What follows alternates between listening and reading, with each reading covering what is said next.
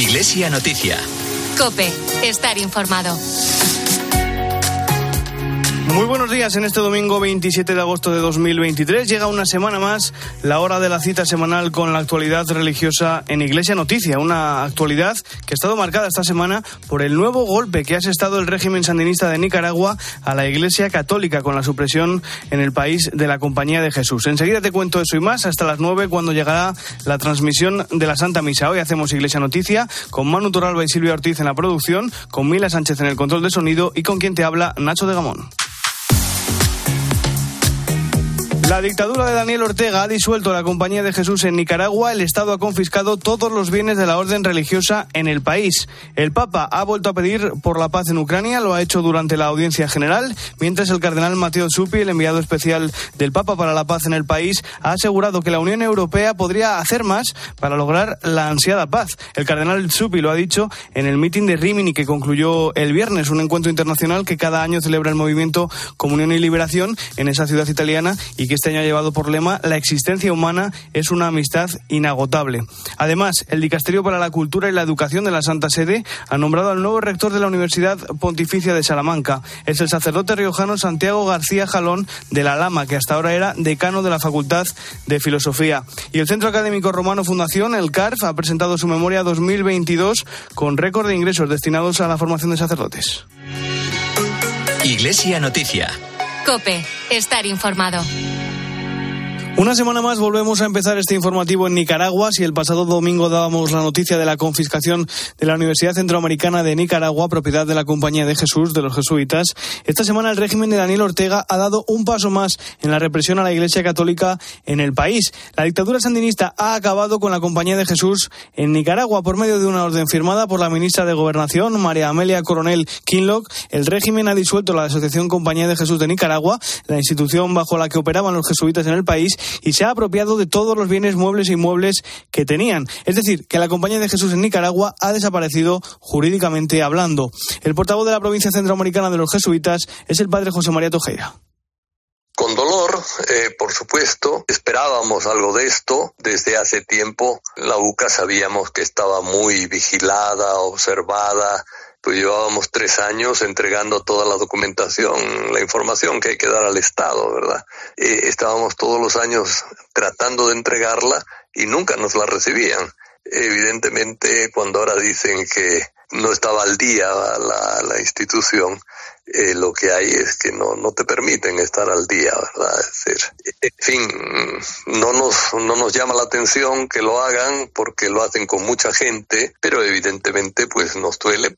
El padre Tojeira, que fue provincial de los jesuitas en Centroamérica durante los años más duros de la guerra civil en El Salvador, hay que recordar que Ignacio Yacuría y otros cinco jesuitas fueron asesinados por orden del gobierno en 1989, ha señalado que la represión que sufre la iglesia en Nicaragua es diferente a la que se vivía en El Salvador. El paralelismo eh, uno podría ponerlo en, en, el salvajismo, ¿verdad? O en el terrorismo de Estado, es decir, y en Nicaragua lo hay ahora sí. Eh, la diferencia es que aquí en aquel tiempo había una guerra civil, entonces la represión es una represión como más sofisticada, más de anulación de la presencia, de anulación de la palabra, de anulación de los bienes y mecanismos para poder incidir en un país que se torne más democrático, donde haya crítica, etcétera.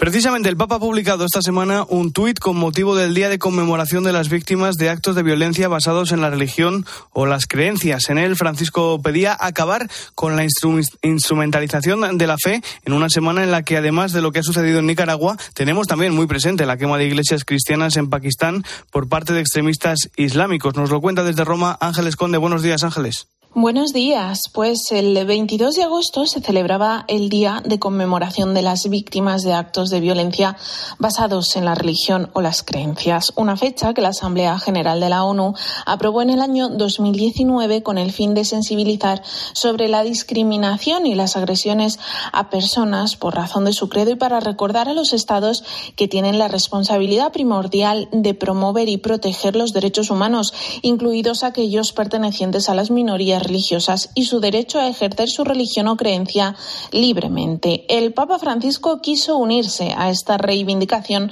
a través de un tuit en su cuenta Pontifex que rezaba así: Renuevo el llamamiento a cesar la instrumentalización de las religiones para incitar al odio, a la violencia, al extremismo o al fanatismo ciego y a dejar de usar el nombre de Dios para justificar actos de homicidio, exilio, terrorismo y opresión.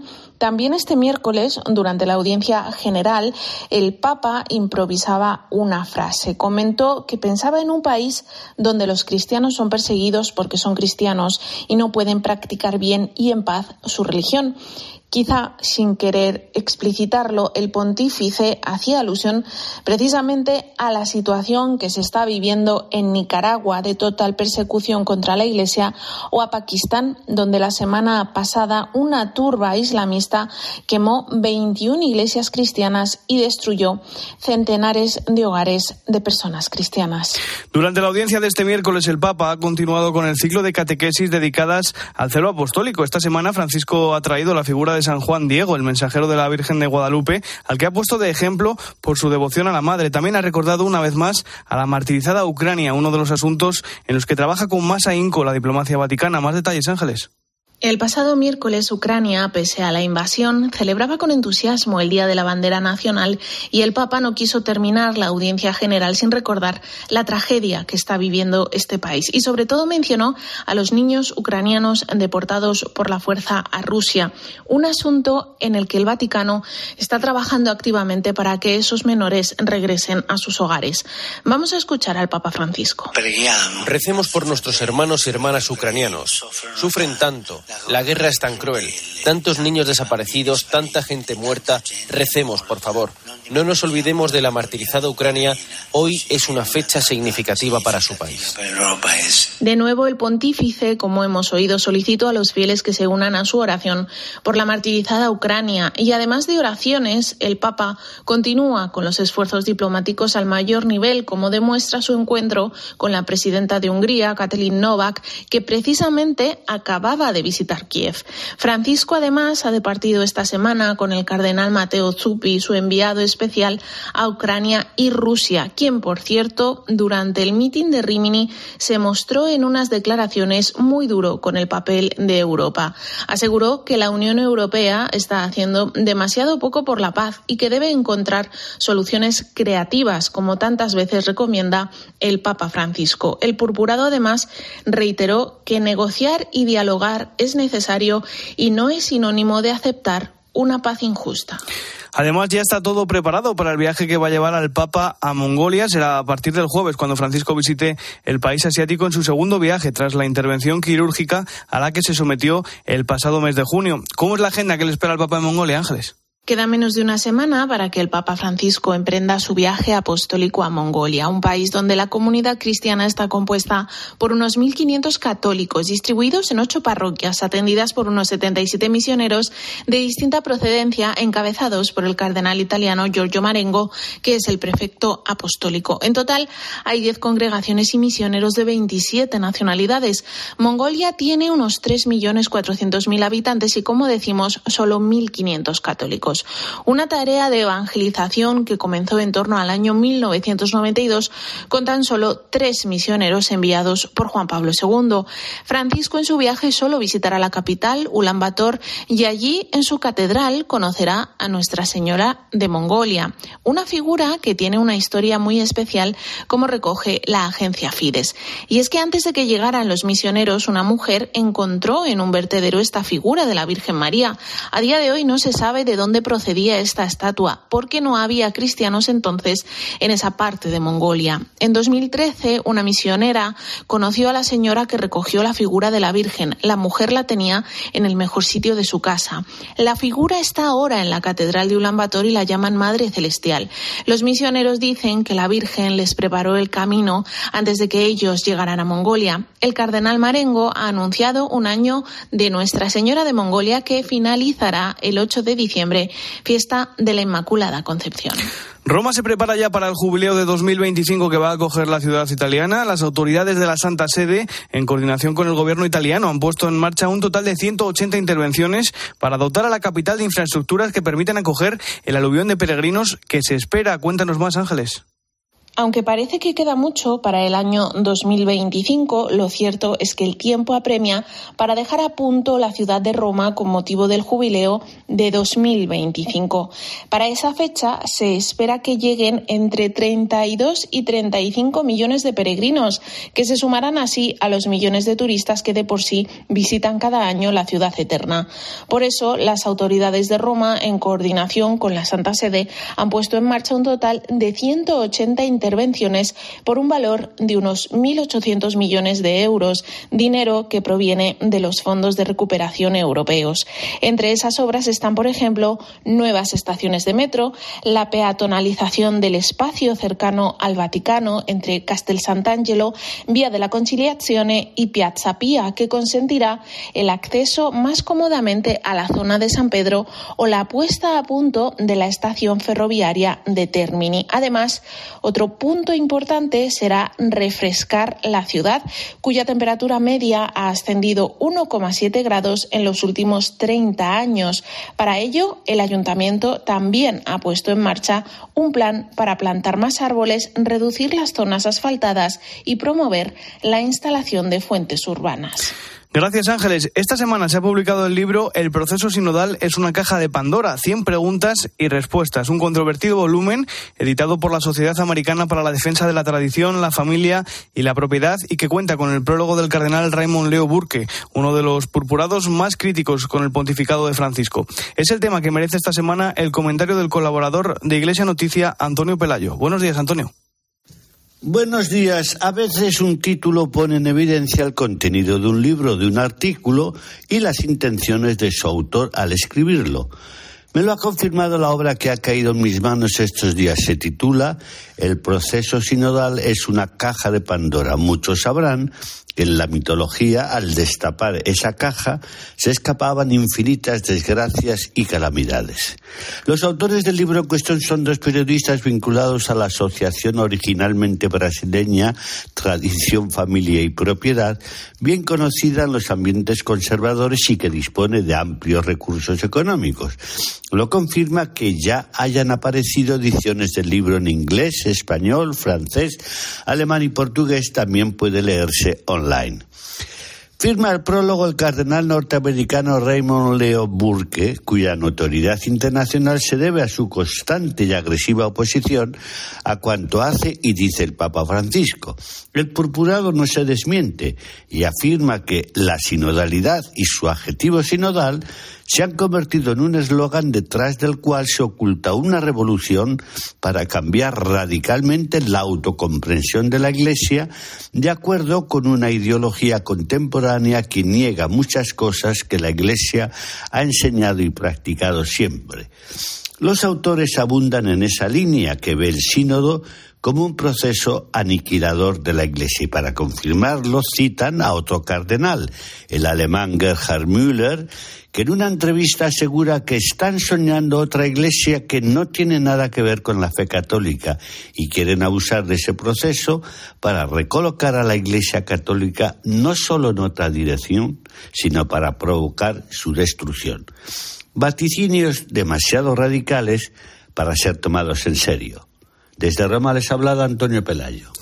Gracias, Antonio. No dejamos Italia porque esta semana se ha celebrado allí el meeting de Rimini, el encuentro internacional que cada año organiza el movimiento Comunión y Liberación en esa ciudad costera italiana. Este año, con el lema La existencia humana es una amistad inagotable. En él ha participado Jesús Ángel Pindado, que lleva 19 años siendo voluntario del meeting. Así lo contaba en Mediodía Cope. El meeting es un encuentro cultural que nace principalmente con el deseo de ser eh, un lugar de amistad donde se pueda construir la paz, la convivencia y la amistad entre los pueblos. Eh, digamos que es una red de encuentros que nacen de personas que ponen en común lo verdadero, lo bello y lo bueno. Y esa es la experiencia que yo hago desde 19 años que llevo participando. El meeting de Rimini es la fiesta de la fe.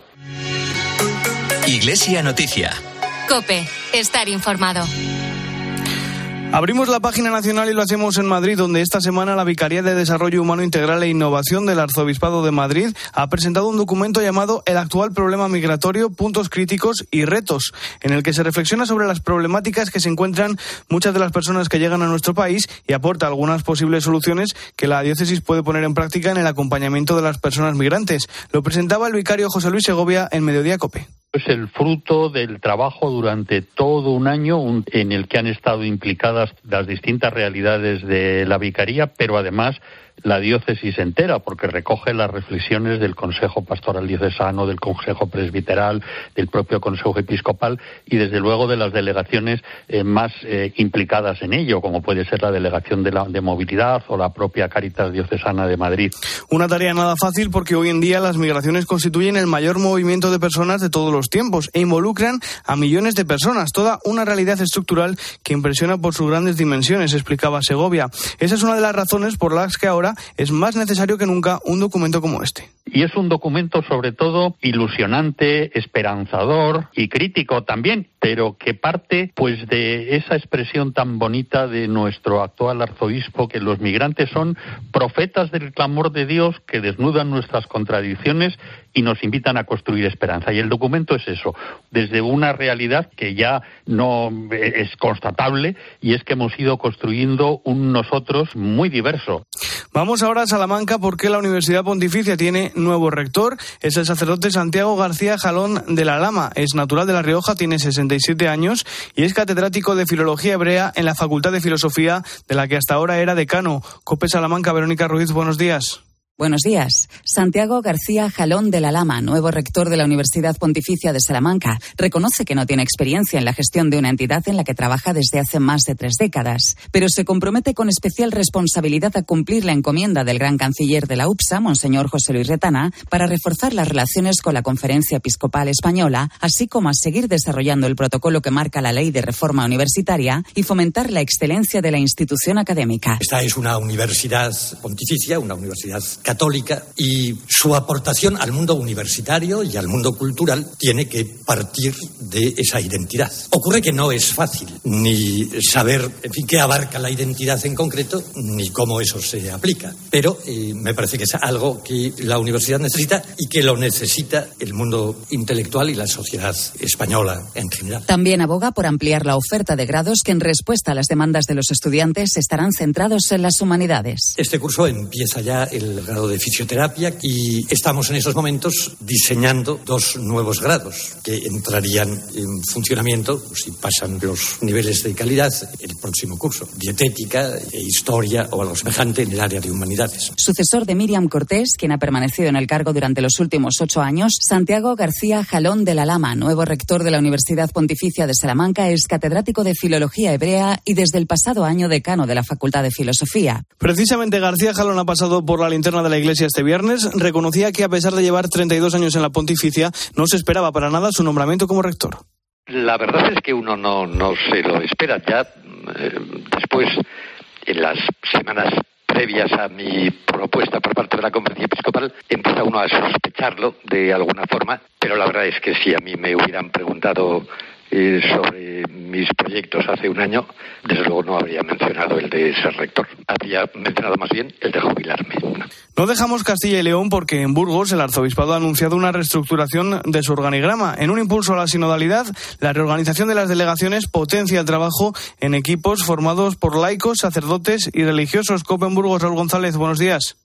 Buenos días. Ha sido el arzobispo de Burgos, don Mario Iceta, quien ha aprobado esta nueva configuración de la curia pastoral de la Archidiócesis de Burgos, atendiendo a las propuestas de la última Asamblea Diocesana y después de varias reuniones de trabajo entre el Consejo Diocesano de Pastoral, el Consejo Episcopal y las delegaciones existentes hasta la fecha.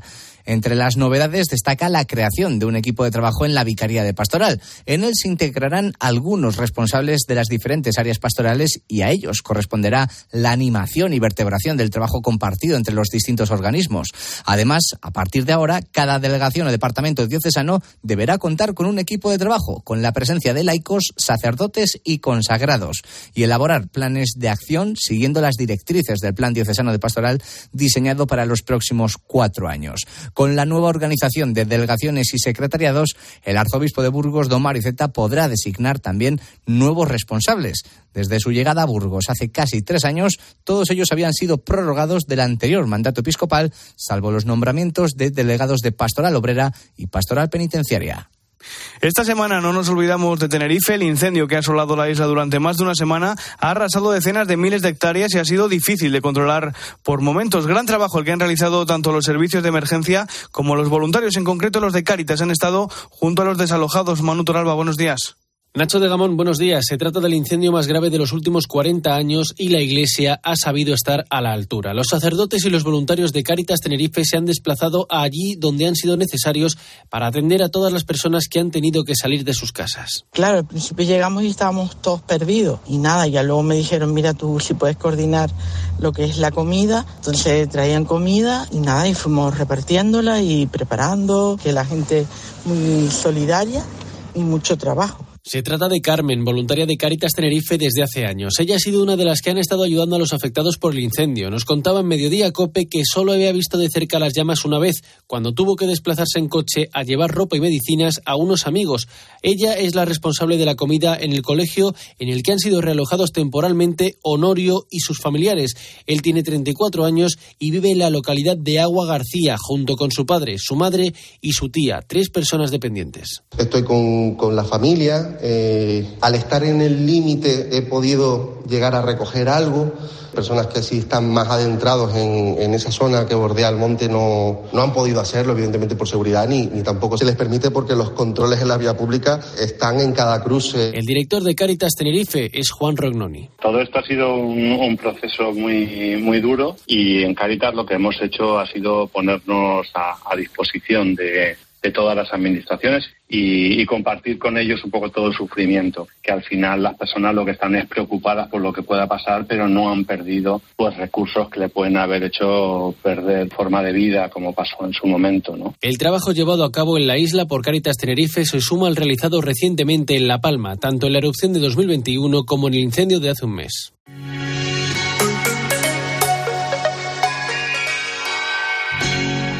Avilés está acogiendo durante este mes de agosto una nueva edición y ya van 45 de los cursos de verano de la Granda. Esta semana se ha celebrado uno dedicado a la figura de Benedicto XVI, que falleció el pasado 31 de diciembre. Copio Oviedo Mencho González, buenos días. Buenos días. Esta semana se ha analizado la vida y obra del Papa Benedicto XVI en los cursos de verano de la Granda en Avilés, en concreto en el dedicado a las grandes personalidades del siglo XXI y dirigido por el obispo auxiliar de Madrid, Monseñor Juan Antonio Martínez Camino, quien destacó su figura polifacética de escritor, obispo, colaborador de San Juan Pablo II y Papa. También su amor a la persona y a la libertad de conciencia, dos de las líneas que Benedicto XVI dejó reflejadas en sus escritos. Para Monseñor Martínez Camino, no cabe duda de que Benedicto XVI será considerado en el futuro como uno de los padres de la Iglesia. Posiblemente en el futuro se le vaya a considerar como aquellos grandes figuras de la Iglesia de los primeros siglos que llamamos padres de la Iglesia, porque eh, hay indicios en la figura de Benedicto XVI que nos hablan de que su vida y su magisterio pues van a ser de gran trascendencia para la Iglesia del futuro. En el curso tomaron parte varios expertos, entre ellos el cardenal arzobispo emérito de Madrid, Antonio María Rouco Varela. Precisamente el impulsor de ese curso de verano de la Granda sobre Benedicto XVI ha pasado este viernes por la linterna de la Iglesia. El obispo auxiliar de Madrid, Monseñor Juan Antonio Martínez Camino, aseguraba que Joseph Ratzinger era una personalidad polifacética, pero si tuviera que quedarse con una de sus facetas, sería con la de teólogo pero teólogo en el gran sentido de la palabra teólogo. Teólogo no como una persona que escribe en un despacho y que investiga en biblioteca. Y eso naturalmente es una faceta importantísima del teólogo. Pero eso no es suficiente para ser un gran teólogo. Él es un gran teólogo, voy a decir, casi en el sentido en que San Juan Evangelista es llamado el teólogo. El teólogo es el que trata de conocer a Dios con todos los instrumentos puestos al trance de la inteligencia y del corazón del ser humano. Y en la inteligencia y en el corazón de este hombre del Papa Benedicto, de Joseph Ratzinger, se ha dado una conjunción especialísima para ser un gran teólogo. Monseñor Martínez Camino también ha analizado en la linterna de la Iglesia cómo era Benedicto XVI en las distancias cortas. En una ocasión tuvo la oportunidad de conocer de cerca a Ratzinger. Fue cuando el alemán era prefecto de la Congregación para la Doctrina de la Fe y en un viaje a nuestro país visitó Toledo. Así lo recuerda Monseñor Martínez Camino.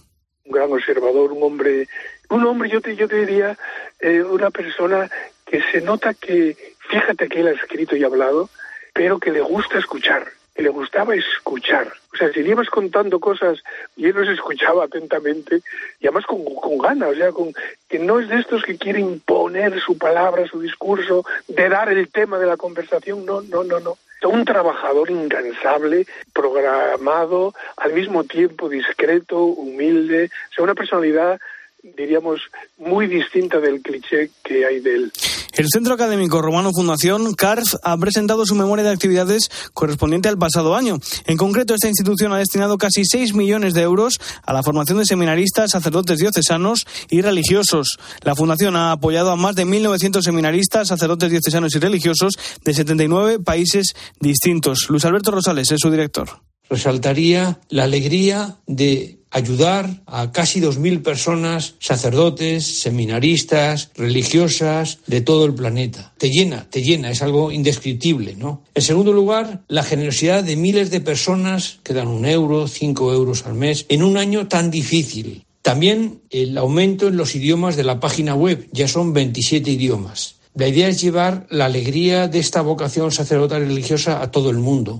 La Delegación de Laicos, Familia y Vida del Arzobispado de Toledo ha celebrado esta semana la tradicional peregrinación que cada verano realiza al Santuario Mariano de Fátima, en Portugal. En esta ocasión, además, se ha sumado por primera vez a la peregrinación la Asociación Betania, vinculada a la Vicaría del Clero de la Archidiócesis Primada. Monseñor Francisco Cerro es el arzobispo de Toledo. Yo creo que es una convivencia que nos hace sentir y crear más comunión en toda la archidiócesis de, Toledo. Y también queremos pues juntarnos pues para vivir esa, esa gozada que sin lugar a dudas esos días que yo la verdad es que cuando voy a Fátima siempre vengo nuevo porque la madre ya se, se las apaña para vivir y hacernos vivir y vibrar el amor a Jesús, que es lo que nuestra mente descansa, realmente descansa en nuestro corazón. Seguimos en Castilla-La Mancha, concretamente en Albacete, porque allí un año más, iban 71 ya, se está celebrando la tómbola solidaria que organiza Caritas Diocesana. Tan tradicional casi como la propia feria de, de interés turístico internacional, ya está abierta, aunque para la feria quedan aún casi dos semanas. Copen Albacete, Miguel Yeste, buenos días. Buenos días. 71 años cumple en este 2023 esta iniciativa que los albaceteños tenemos muy dentro y que pone más de 570.000 boletos, de los que 137.000 tienen premio directo. Premios que van desde lo más pequeño, pero que siempre ilusiona, hasta un coche, pero que no olvida los propios productos que se elaboran en los talleres de la Fundación El Sembrador de Cáritas o los de Comercio Justo. Detrás de todo, la grandísima labor asistencial de Cáritas Diocesana en la provincia. Antonio García Blanquer es su secretario general. El programa de atención primaria, porque digamos es la puerta de entrada que la gente en exclusión o en riesgo de exclusión social tiene para comunicarse con Cáritas. Es decir, ahí es donde nosotros atendemos esas primeras necesidades básicas que la gente necesita ya no solo en alimentación, sino en productos de farmacia, en alquiler, en pago de suministros. La tómbola, que tiene edificio propio en el Paseo de la Feria de la capital manchega, también ofrece otros números. 125 empresas colaboradoras, 17 personas contratadas o los 300 voluntarios, entre los que también estará un año más el obispo de la diócesis Ángel Fernández Collado, que siempre ocupa una tarde de feria vendiendo boletos.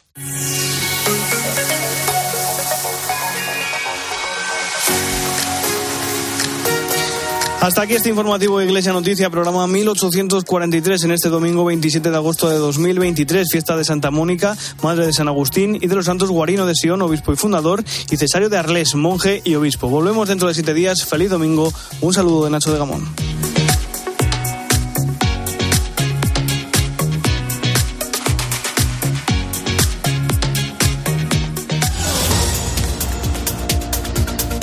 Siguen sucediendo las reacciones y comunicados en el caso Rubiales. Luis de la Fuente y Jorge Vilda han sido los últimos en hacerlo. Los dos seleccionadores, después de aplaudir las palabras del ya suspendido por la FIFA presidente de la Federación, ahora han reculado. Hablan de una censura sin paliativos a Rubiales y de comportamiento impropio. Mientras tanto, la denuncia a Rubiales por dos infracciones muy graves del Consejo Superior de Deporte ante el Tribunal Administrativo del Deporte sigue su curso. Y dejamos atrás la cuarta ola de calor del verano y bajan temperaturas. Hoy las máximas van a estar por debajo de los 30 grados en casi todo el país y se esperan también lluvias, tormentas y granizos en amplias zonas de la península. Por cierto, apunta porque la luz hoy baja un 50% y poner la lavadora entre las 10 de la mañana y las 5 de la tarde saldrá gratis. Y mañana Feijó comenzará a reunirse con todas las formaciones menos con Bildu para tratar de conseguir los votos que le quedan para poder formar gobierno. Pero antes hoy ha convocado a sus varones en Pontevedra para la apertura del curso político. Sigues en COPE, te quedas escuchando la Santa Misa.